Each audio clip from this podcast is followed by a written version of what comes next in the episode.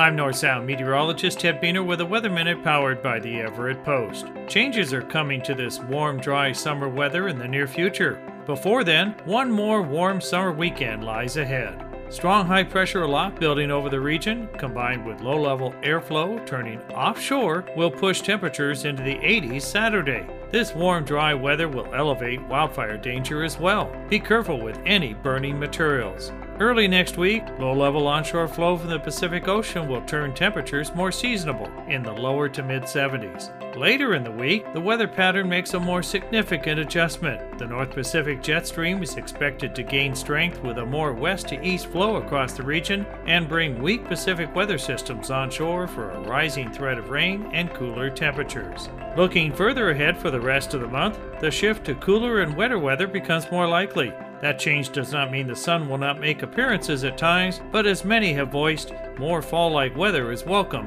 after a very warm and dry summer. This has been a Weather Minute. I'm North Sound meteorologist Ted Buehner.